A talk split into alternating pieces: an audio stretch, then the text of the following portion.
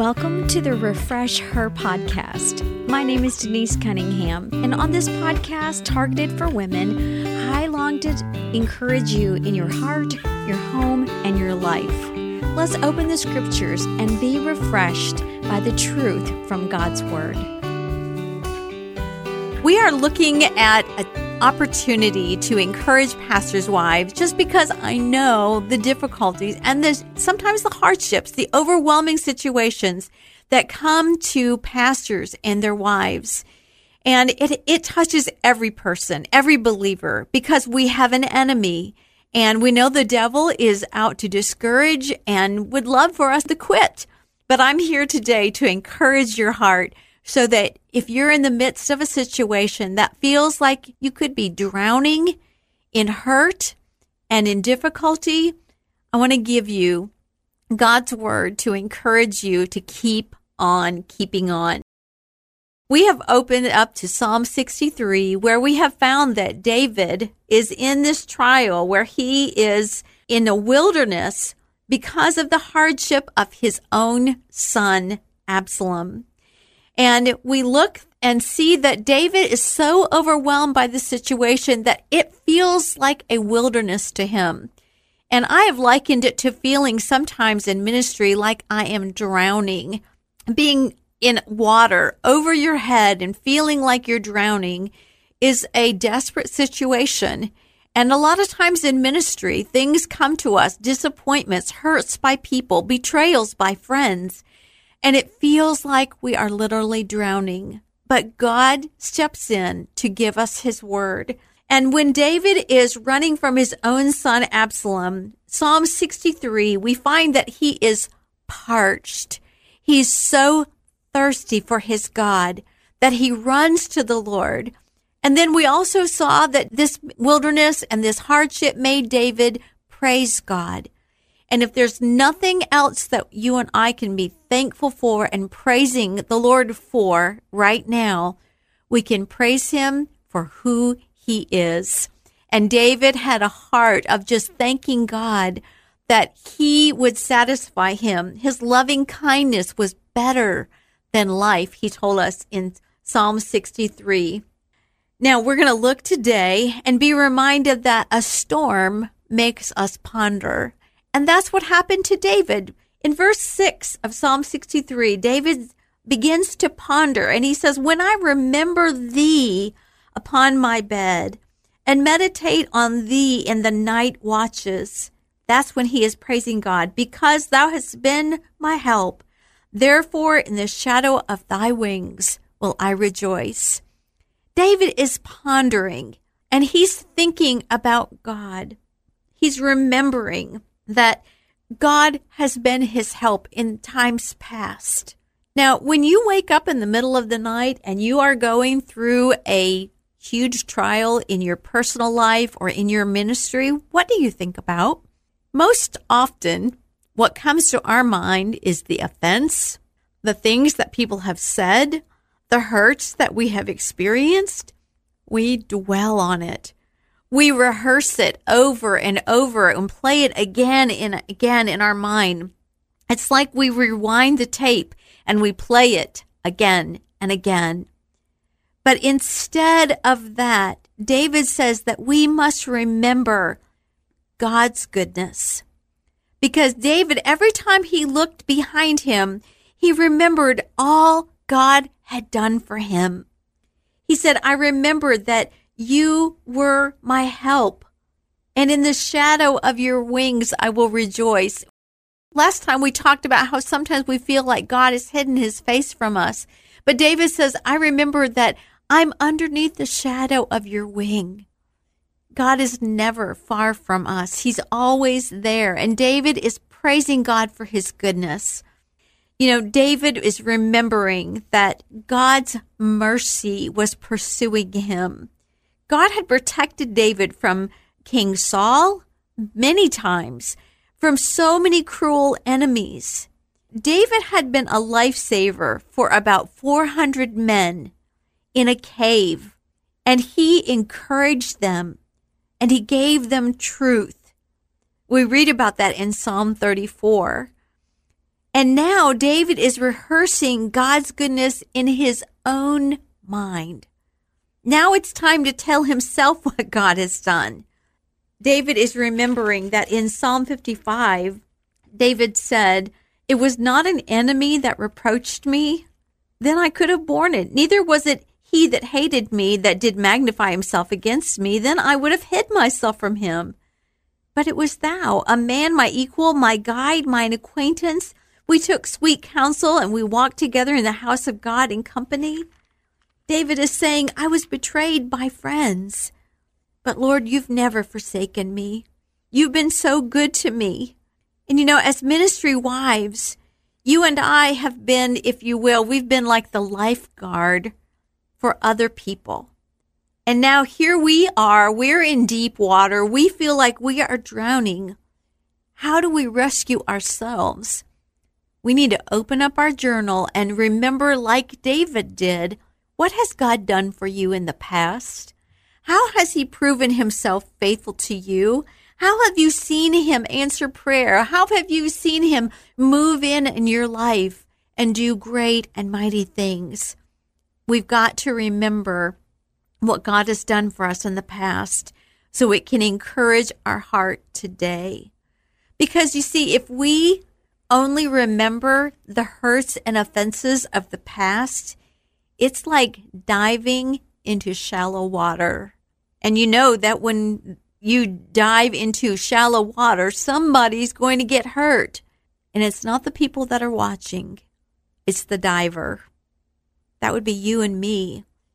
If we only look at the offenses and continue to dive into those, we are going to hurt ourselves. But instead, we need to ponder what good things God has done and encourage our heart with it. Ponder that instead. That's like diving into deep water. Oh, you know, we can never come to the end of it, all that God has done for us. So if you find yourself rehearsing the offenses, rehearsing the words that were said, the looks that you got, stop. You're diving into shallow water and you're going to hurt yourself. Remember God's goodness instead what else can we ponder? We can remember Christ's suffering. Hebrews 12:3 says, "For consider him that endured such contradiction of sinners against himself, lest ye be wearied and faint in your mind." If we only consider our own hurts, we are going to be weary. We are going to faint. We're going to crumble. But we must remember that Christ suffered more for us than we ever will. Where is God when the innocent suffer? A lot of people ask that question. And I ask you, dear pastor's wife friend, where is God while you are suffering? He is in the same place he was when he watched his son suffer at the hands of cruel men. He's there. He sees. Remember Christ's suffering for you and be thankful. You know, I think David also remembered his enemy's end. David knew God was going to take care of them. Psalm 63, verses 9 through 11, he says, But those that seek my soul to destroy it shall go into the lower parts of the earth. They shall fall by the sword. They shall be a portion for foxes. But the king, and he's talking about himself, shall rejoice in God. Every one that sweareth by him shall glory, but the mouth of them that speak lies shall be stopped. David's reminding himself this might be going on right now, but one day God is going to make it stop. It will come to an end and the truth will come out. We've got to remember that God is in control. Vengeance is God's and he will repay. Corrie ten Boom said that when a train goes through the tunnel, and it gets dark, you don't throw away the ticket and jump off. You sit still and you trust the engineer. So sit still and trust God right now. You don't see the end, but God does. And you know, we also need to remember bitterness's consequence. if you and I let our hearts get bitter in the midst of turmoil and difficulty in ministry, we will become bitter. Paul tells us in Ephesians 4:31, "Let all bitterness and wrath and anger and clamor be put away from you." And Hebrews 12:15 says, "Looking diligently lest any man fail of the grace of God, lest any root of bitterness springing up trouble you, and thereby many be defiled. I'll never forget going one time to the Upper Peninsula to Lake Huron in the month of December.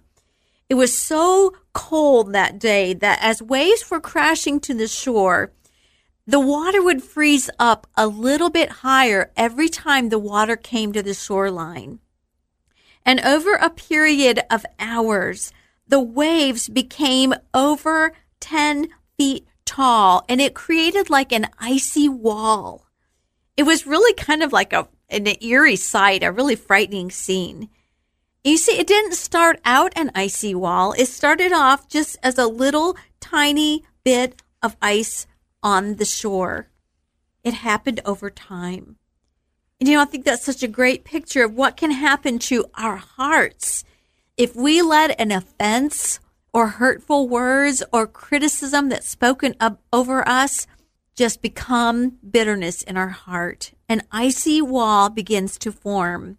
And literally, those walls up in the Upper Peninsula can even turn into icy caves with ice that forms a foot deep into the lake.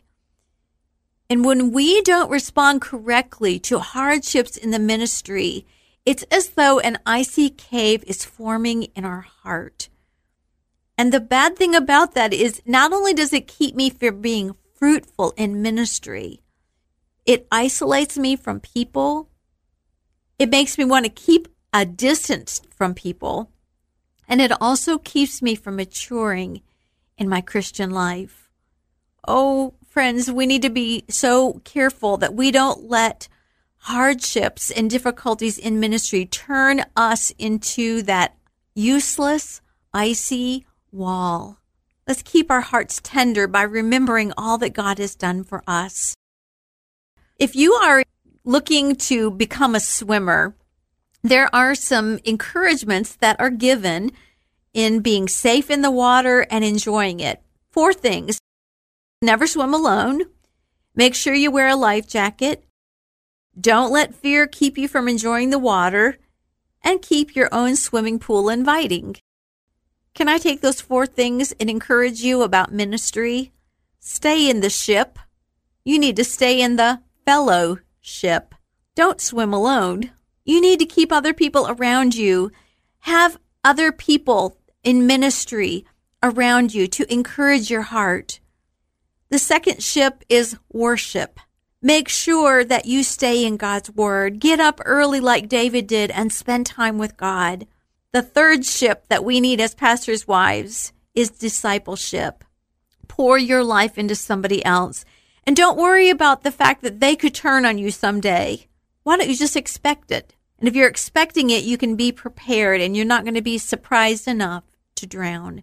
Do it for God's glory. Disciple somebody else. And the last ship that we need to stay in, us pastors' wives, is companionship. Make your own home a haven for you and your husband. The two of you are a team. Don't let this hardship in your ministry drive a wedge in your marriage. Make your home a haven that you can enjoy together. You can pray together. You can point each other to the truth. So let's look at our hardships as a passageway to growth rather than an ocean that can drown us. God wants to use your difficulty to mature you and make you even a better minister for the gospel. You do not have to drown. Run to Psalm 63 and be encouraged by David, be encouraged by our sweet Savior. Go to my blog, refreshher.com, for more encouragement about ministry life and your life in general as a Christian woman.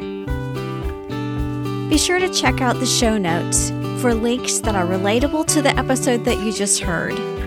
Why not share this episode with someone else that you know who needs to be refreshed?